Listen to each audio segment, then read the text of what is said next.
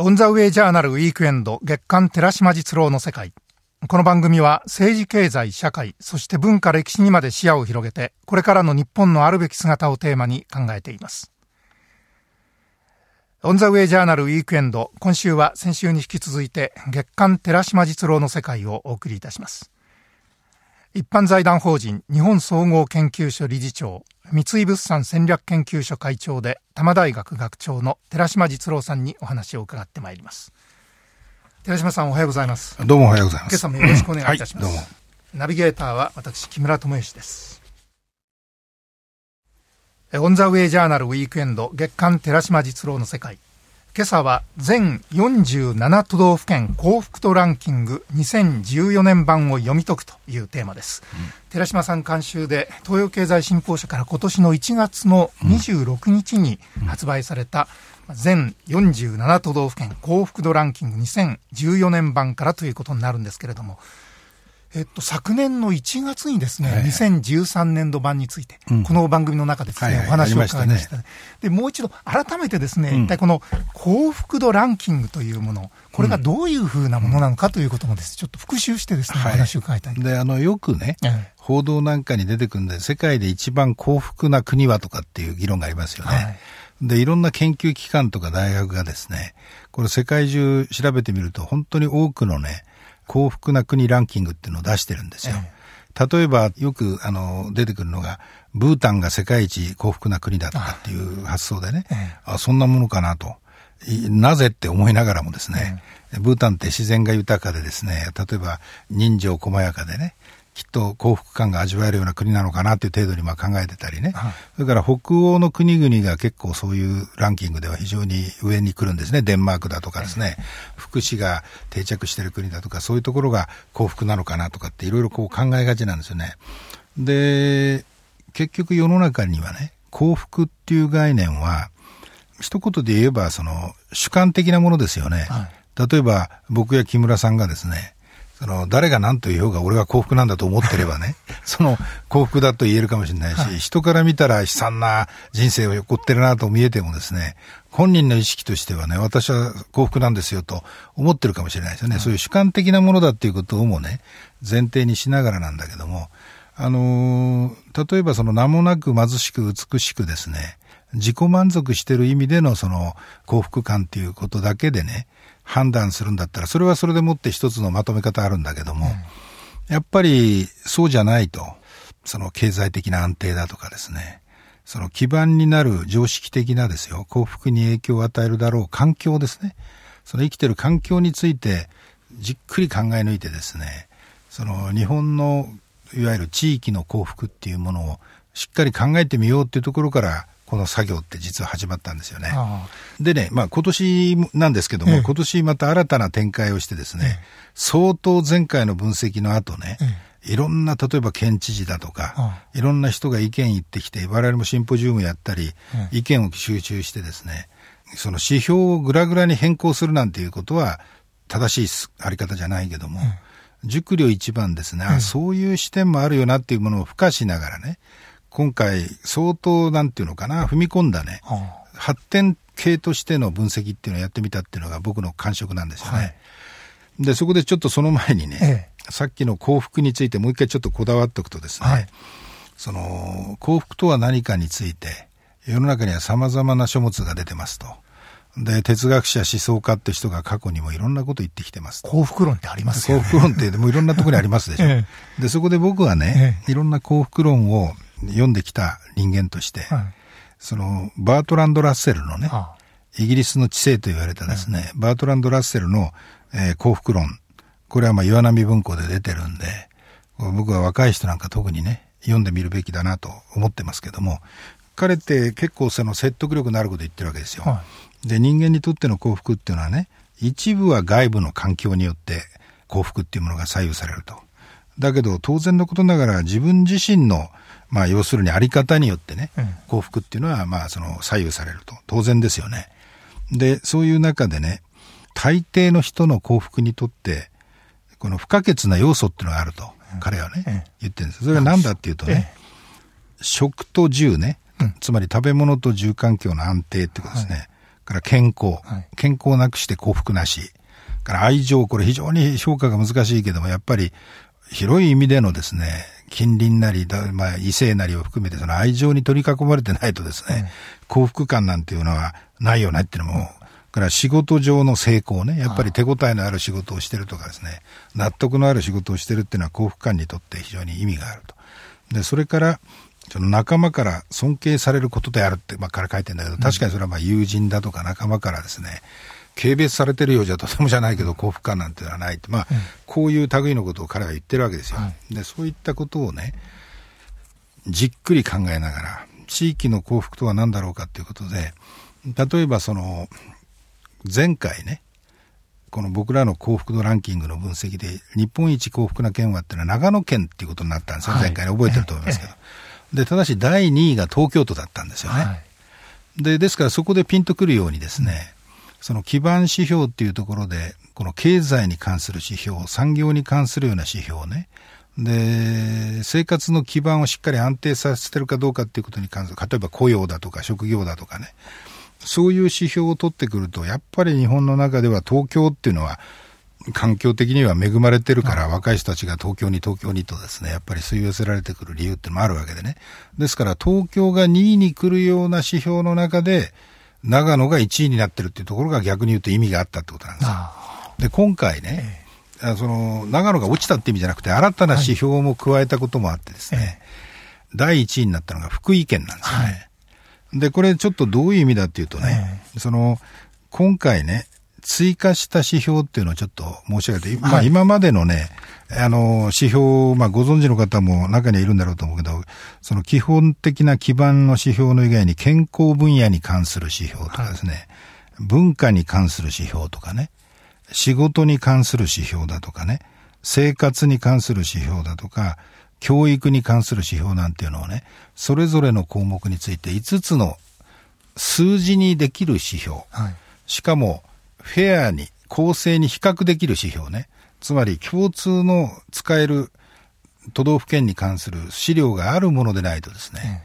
うん、あの、比較できないですよね。ですからそういう共通に使える指標っていうのを選び出して、まあその5つずつそれぞれの分野についてランキングを前回は決めたわけですよ。は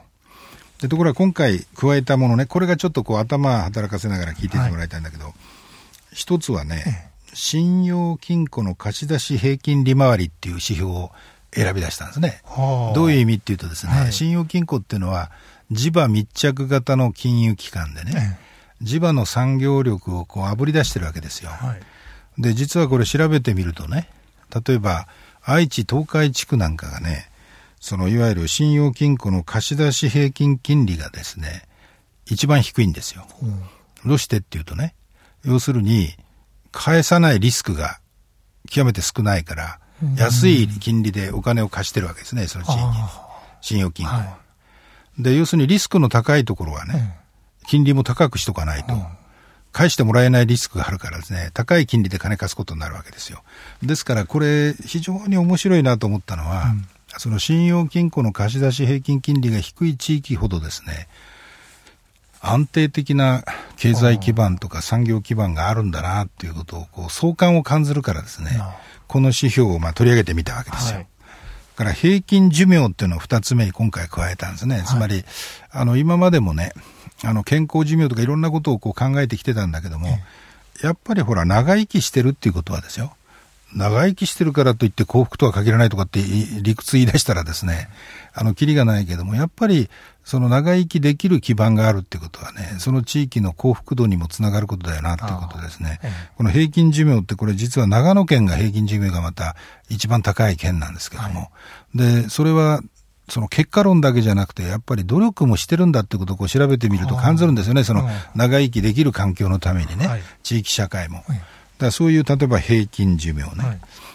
それからそのこれはその加田さんっていうあの滋賀県の知事がわざわざ来られてね、はい、言ってったことからいろいろ考えさせられてですね、はい、女性の労働力人口比率っていうのも大事だっていうことでね、あ。まあ、あんまりその女性とかっていうことに関連した指標を取り上げてないなっていう反省もあってですね、女性の労働力比率っていうのも今回取り上げてみたんですよ。つまり女性がどれだけ労働力として活用されてるのかってね。で、それもやっぱり考えてみると大事な指標なんですよ。はい、あの、幸福感にとってね。ええそれからまあ、うん、奇妙に感じる人もいるけど、自殺死亡率ね。はい、あのー、これはネガティブな指標でありますけども、こういうものがやっぱり低いところほどね、うん、まあ幸福だって、その自殺するにはいろんな理由があるけれども、やはりその自殺に追い込まれる人の少ないところほどね、地域の幸福力っていうのがあると考えても、まあ、間違いではないんですね。い。ろいろ議論はあるけども。ええ、それからその、もう一つ今回連れ上げたのが子供の運動能力っていうことで、これ基盤になる指標を取るのがなかなか難しい指標ではありますけれども、え、まあ、あの、そういうものが発表になってるやつを利用してですね、今回使いましたと。で、この中でね、まあ、前回も言ったのかもしれないけども、例えば福井県あたりがね、中心に北陸がその上昇してくる理由はですね、例えばシンボリックな指標として北陸が高いなと思うのは、持ち家比率なんですね。で、持ち家比率っていうのは、その、自分自身で、こう、ローンを組んだり何をして、自分の持ち家を持ってる人の比率っていうのがね、全国の平均の中でも圧倒的に高いっていうのが、その福井をはじめとする北陸の地域のこう、一つの特色なんですよ。で、じゃあこの指標をどう考えるっていうことでね、もちろんいろいろありますよ。その、レントで家住んでちゃいけないのかと。持ち家じゃ、持ち家でなければ不幸だとでも言うのかっていう、そう、その、そういう問題提起する人もいるかもしれないけども、だけども、やはりね、こう、深く考えてみると、えー、しっかりとやっぱり、その、なんていうのかな、この家族の基盤も含めてですね、しっかり持ち家を持って、自分でローンを組んで、自分自身の家を持ってですね、安定的にその地域社会に根ざしてね、住んでいくっていう人の比率が多いっていうことはね、地域のやっぱり幸福力に深く関わってんじゃないかという判断を我々は取ったってことですよ。そうじゃないっていう人もいるかもしれないけども。うん、で、そういうことを積み上げてみて、えー、今回ですね、まあ要するにこういうランキングっていうのをこう、えー、作ってみたわけですよ。で、これ多分ね、あのー、それぞれの地域の方が手に取ってですね、自分の地域の幸福をこう、他のところとの対比において考えてみる機会っていうのもですね、意味があるんじゃないのかと。特に僕は地方の行政にとってですね、この結果を発表した後ね、東京でですね、全国知事会長の山田さんという京都の府知事と、はい、上田さんっていう埼玉の県知事にも参加してもらってですね、はい、シンポジウムをやったんですね。えで、もちろんその各知事っていう立場の人からすればですね、面白くないこともあるわけですよ。つまりその、うちの方はこれが評価されないとか、うちのそうそうそう。ね。で、それぞれね、逆にそういう主張をですね、聞かせてもらうことも逆に僕らにも参考になるしですね。あの、上田さんなんかね、僕本当に、ま、以前から僕、まあ、縁のある人なんだけど、埼玉県は当然ですよ。彼はもう責任を持って率いてるわけですから、いい県だと。どこがと、我々聞きたくなるわけですよね。うん、そしたら、その、例えば全国で、本社の立地がね、つまり、本社を辞めて移転してっちゃった人と、うん、本社を作って入ってきた人のネットですな、つまり、差し引きで、一番増えてる比率っていうのがね、うん、一番高いのが埼玉県だって彼は言うわけですよ。だあ、そんなもんかねと、うん、確かにそれ聞いてみるとね、そういう指標も、その地域の経済力、産業力っていうものを考えるときに、魅力があるから本社を立地するわけですよね。うん、プラスだと思うから本社立地するわけですよね。うん、そうすると、そう経営者が判断するっていうことは、それなりの意味があるんだろうっていうことで、そういう類の指標もね、こう取り上げてって、こう、えー、なるほどっていう部分がこう問題提起されるわけですよ。そういうのってすごく大事だなと思ってるんですよね。うん、じゃあこれを出して、相当そういう地方の自治体の、まあ、長というんでしょうか、うん、あるいはそこで仕事をする人たちからの反響というのも。あ、これはね、本当にありがたいことですし、えー、こういう分析っていうのをこう進化させる意味ではね、えー、絶対必要なことなんですね。うん、で、僕はあの、これ、あの、番組の中でぜひ語っておこうと思うのは、これ、ご覧になったらわかりますが、日本ユニシスの総合技術研究所がね、はい、システム分析協力っていう形で参加してくれてるわけですよ。コンピューターを回してね、客観的に分析するときにね、実はこれ日本総研がまあ編集ってことになってて、僕がまあ、あの、なんていうんですか、監修ですけども、あのー、私これ、名前だけ出してるんじゃなくて、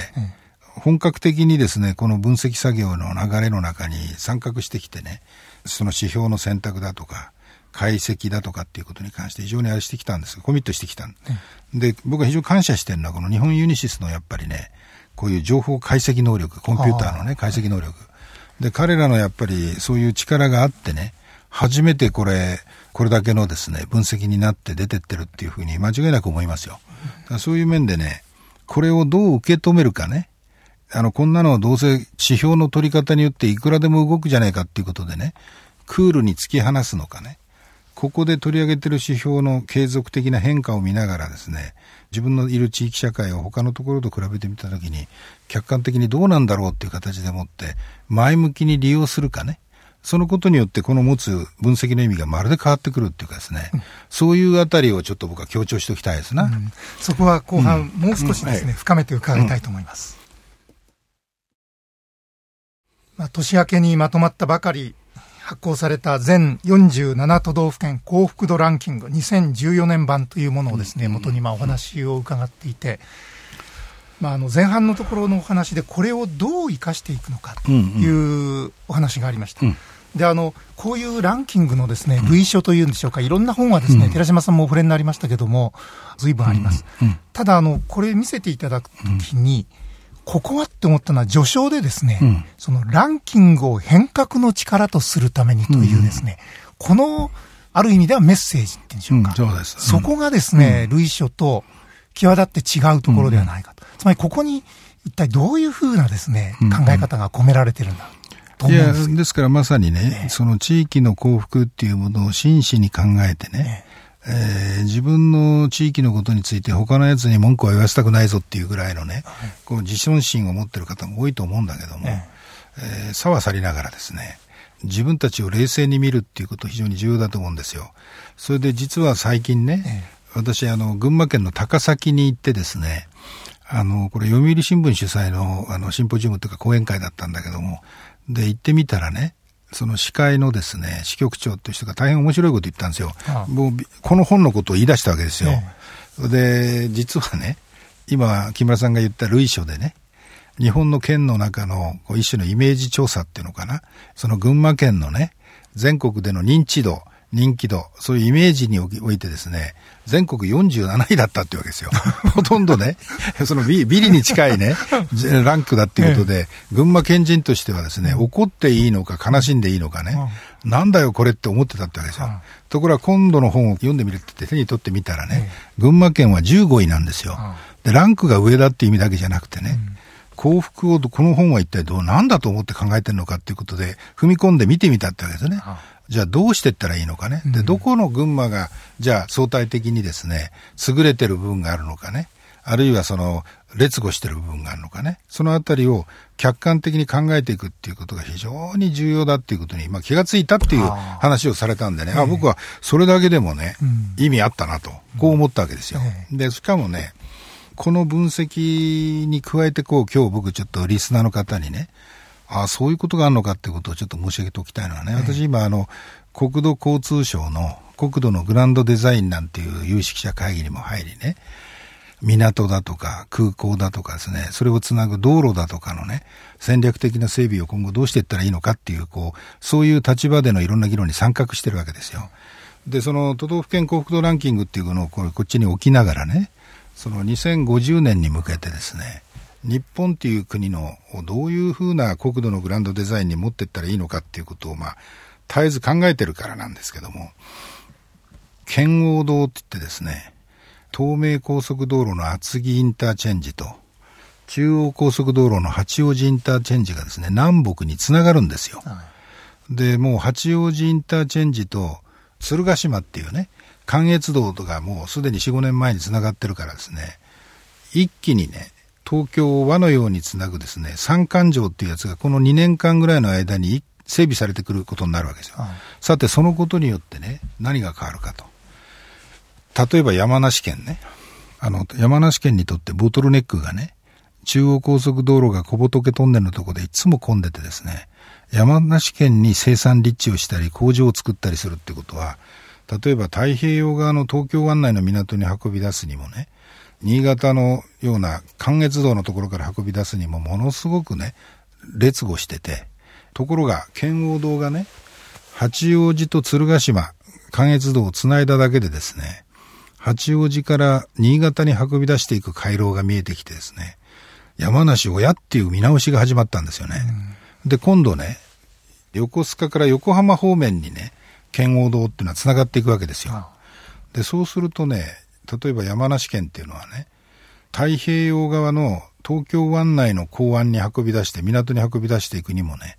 その新潟からですね、今大変太いパイプになってきつつある日本海物流ってやつなんだけども、つまり日本海を通ってね、アジアにつなぐ回廊っていうのにつなぐにしてもね、全く状況が変わってくる。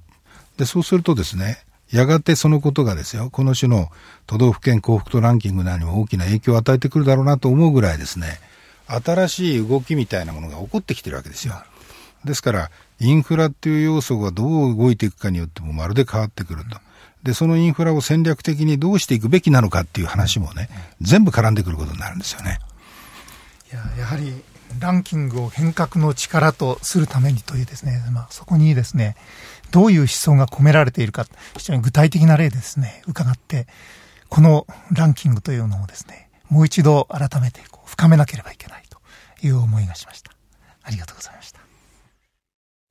さて、このオンザウェイジャーナルウィークエンド月刊寺島実郎の世界では皆さんからのメールを大募集中です。番組ホームページ左側メールのアイコンをクリックして送信フォームをお使いいただきますと簡単にメールを送ることができます。番組のホームページはパソコンの検索サイトから JFN で検索番組の一覧から月刊寺島実郎の世界へとお進みください。オンザウェイジャーナルウィークエンド月刊寺島実郎の世界。この時間は一般財団法人日本総合研究所理事長、三井物産戦略研究所会長で多摩大学学長の寺島実郎さん。そしてナビゲーターは木村智之でした。また次回もリスナーの皆さんと共に日本のあるべき姿、あるいは世界と日本、そして時代というものを一緒に見つめ考えてまいりたいと思います。